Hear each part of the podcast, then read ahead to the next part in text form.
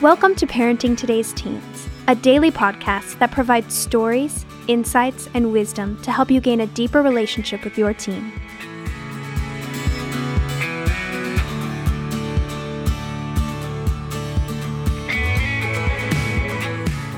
On today's episode, Mark Gregston and Wayne Shepherd talk about something every parent has to deal with consequences.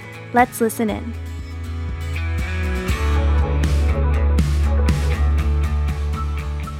Well, nobody likes to pay the consequences. I sure didn't when I was growing up. Maybe you did, Mark. does. I don't know. You know, I did uh, way too much. I, I remember when I was in the seventh grade, I stole a pen and pencil set from this other fella in my gym class, and uh, and the assistant principal caught me because somebody made some comment. And when he called me in, I sat there with the pen and pencil set in seventh grade, mind you, with a pen and pencil set in my pocket. You were wearing the evidence? That's right. And he looks at me and he goes, Do you know about this pen and pencil set? And I was going, Well, well, and I knew it was right there. You know what?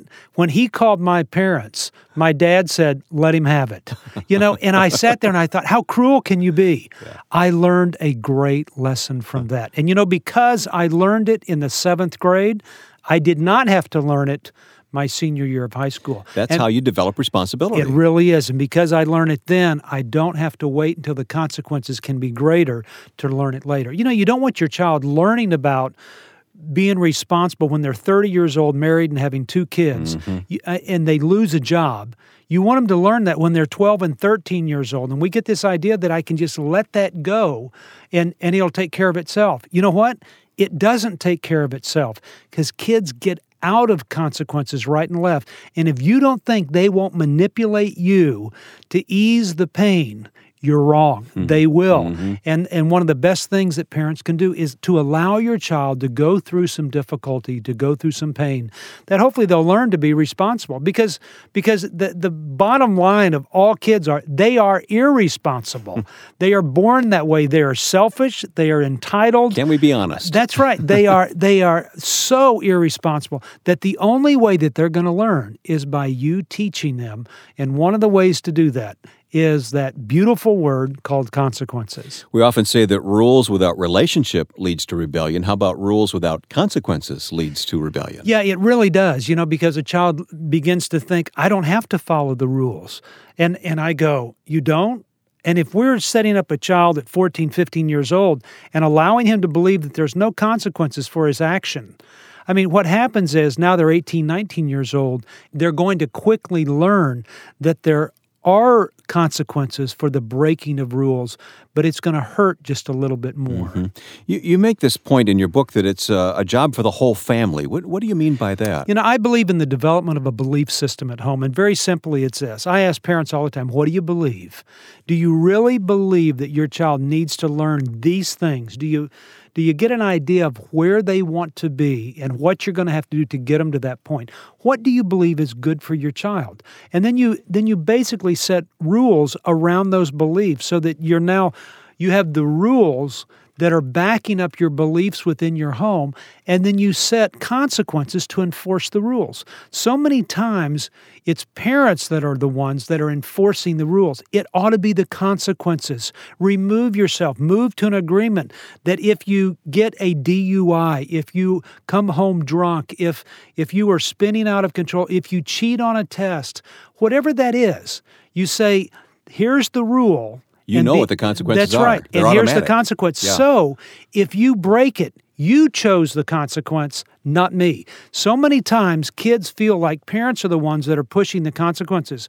And, and I like to, to give a child responsibility and say, you know, sweetheart, son, this is your deal. Hmm. You chose the action. We agreed to this. Because you're responsible. And so as a result, you chose the consequence.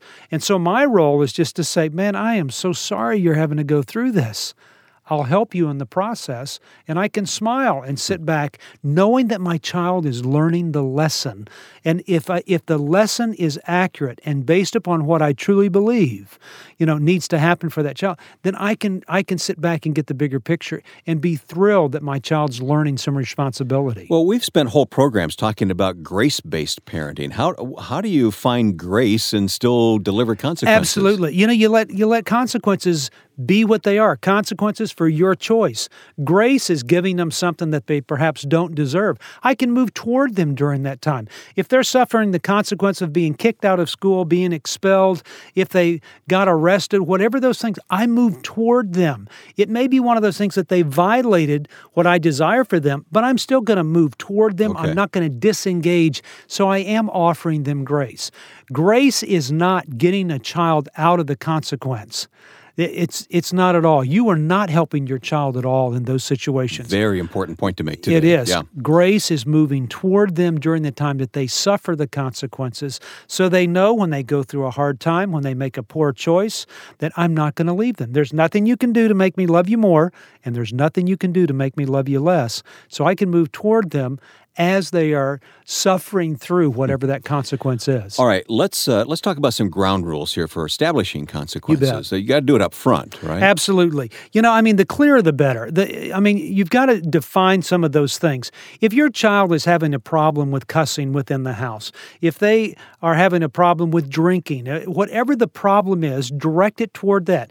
If you cuss in the house, this is the consequence for that. You lose the TV for a while. You lose a Game Boy, an Xbox. You may take away the car keys. You may take away an iPod. You attach something to that rule that enforces that rule. And and and so the same way you, you encourage your child to understand that if you do this, you will lose this. If you ever have a DUI and you get caught, you will serve the full sentence that, that a judge passes down to you, whether that be community service, a fine, or whatever, but you will lose the car for a month. It's very clear what my choices will bring. And your child will learn, I don't want to make that choice again. All right, let's say there's a violation and they pay the consequences. And then they do it all over again. That's right. Do they pay the same consequences no, no, the second it time? needs to be more. You need to escalate the consequence. If it's one month that they lose for a DUI or doing something wrong, and it may be being disrespectful, it may be violating a, a rule of your home that is so important to you, but the next time it's double. And then the next time it, it's double after that. You keep taking away more and more so that they get the picture that as long as I keep doing this, you know, I'm, I'm going to suffer somewhere. Remember, your child will continue doing the same actions over and over until the pain from the actions is greater than the pleasure or the result that they're getting from it. That's what you're trying to do is to stop this negative behavior that's going to take them to a place that they really don't want to end up. In a very real sense, then, for parents, consequences become our partner, kind of a, a teacher for the teen. Absolutely. They're great teachers. You allow those consequences to teach your child something. And on top of that, you allow consequences to continue to happen over a period of time. And over a period of time, your child will learn. They may not learn the first time. But if the pain is great enough, if the, if the discomfort is, is, is big enough, they will move away from that behavior because they know that you will enforce it and it will happen again.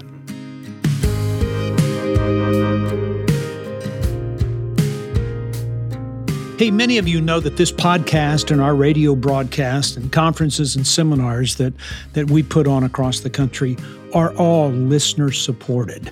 And our desire is to help families everywhere and continually offer help and hope to parents and teens in a broken world. Your financial support makes all that happen. Would you be so kind to remember us in your year end giving? All donations are tax deductible and greatly appreciated. Hey, thanks for your help. You can donate at parentingtodaysteens.org. That's parentingtodaysteens.org.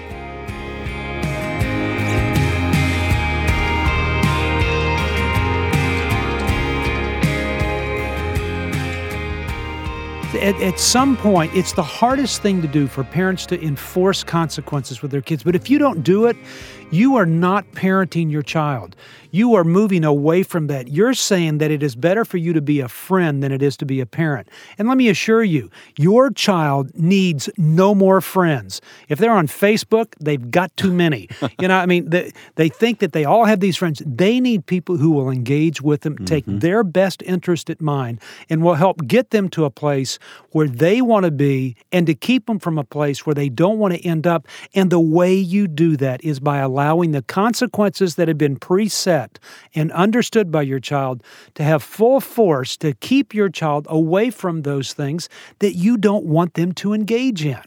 I completely agree with everything you've said today, except I'm thinking, you know, when the kids pay consequences, sometimes the whole family has to pay at the same time. Absolutely. Absolutely. You know what? That's part of being a family.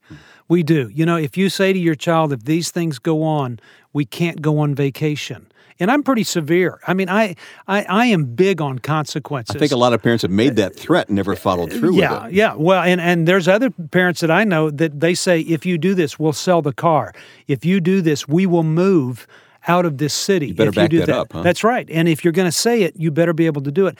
And those parents that have have made a statement to their child, and it says this: "We will do whatever it takes to help you to get you to a good place. We are not going to back down, even to the point that they would sell off cars or or move out of a city because they value their child. Hmm. You protect and prepare that which you that which you value, mm-hmm. and that's how these parents are doing it is by saying, "Here's the consequence." Here's the, the lesson that needs to be learned. You learn the lesson. You you don't have to pay the consequence anymore. All right, let's revisit a couple of the main points that we're making here today. Consequences are teachers. We we need consequences. Our teens need consequences Absolutely. to learn. Absolutely. You know, and if they don't have them, then they're just going to sail through life. At some point, they will pay the consequence for some of their behavior. I have not met a perfect kid yet. I have not. I have not met a, a child that has scathed through life without any impact. You know, that will happen sometime. I would rather have them learn from consequences when they're 12, 13, and 14 years old than to wait when they're 17, 18, perhaps going off to college or perhaps getting married.